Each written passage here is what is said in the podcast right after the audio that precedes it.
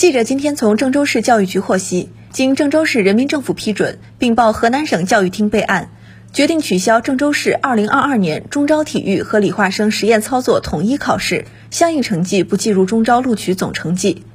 据了解，鉴于目前郑州市疫情防控的复杂形势，组织中招体育和理化生实验操作考试，必然会有学生大规模聚集。根据国家、省市各级疫情防控工作关于严格控制聚集性活动的要求。郑州市教育局进行了综合研判，为避免造成疫情传播风险，决定取消郑州市2022年中招体育和理化生实验操作统一考试，确保广大考生和考务人员的生命安全和身体健康。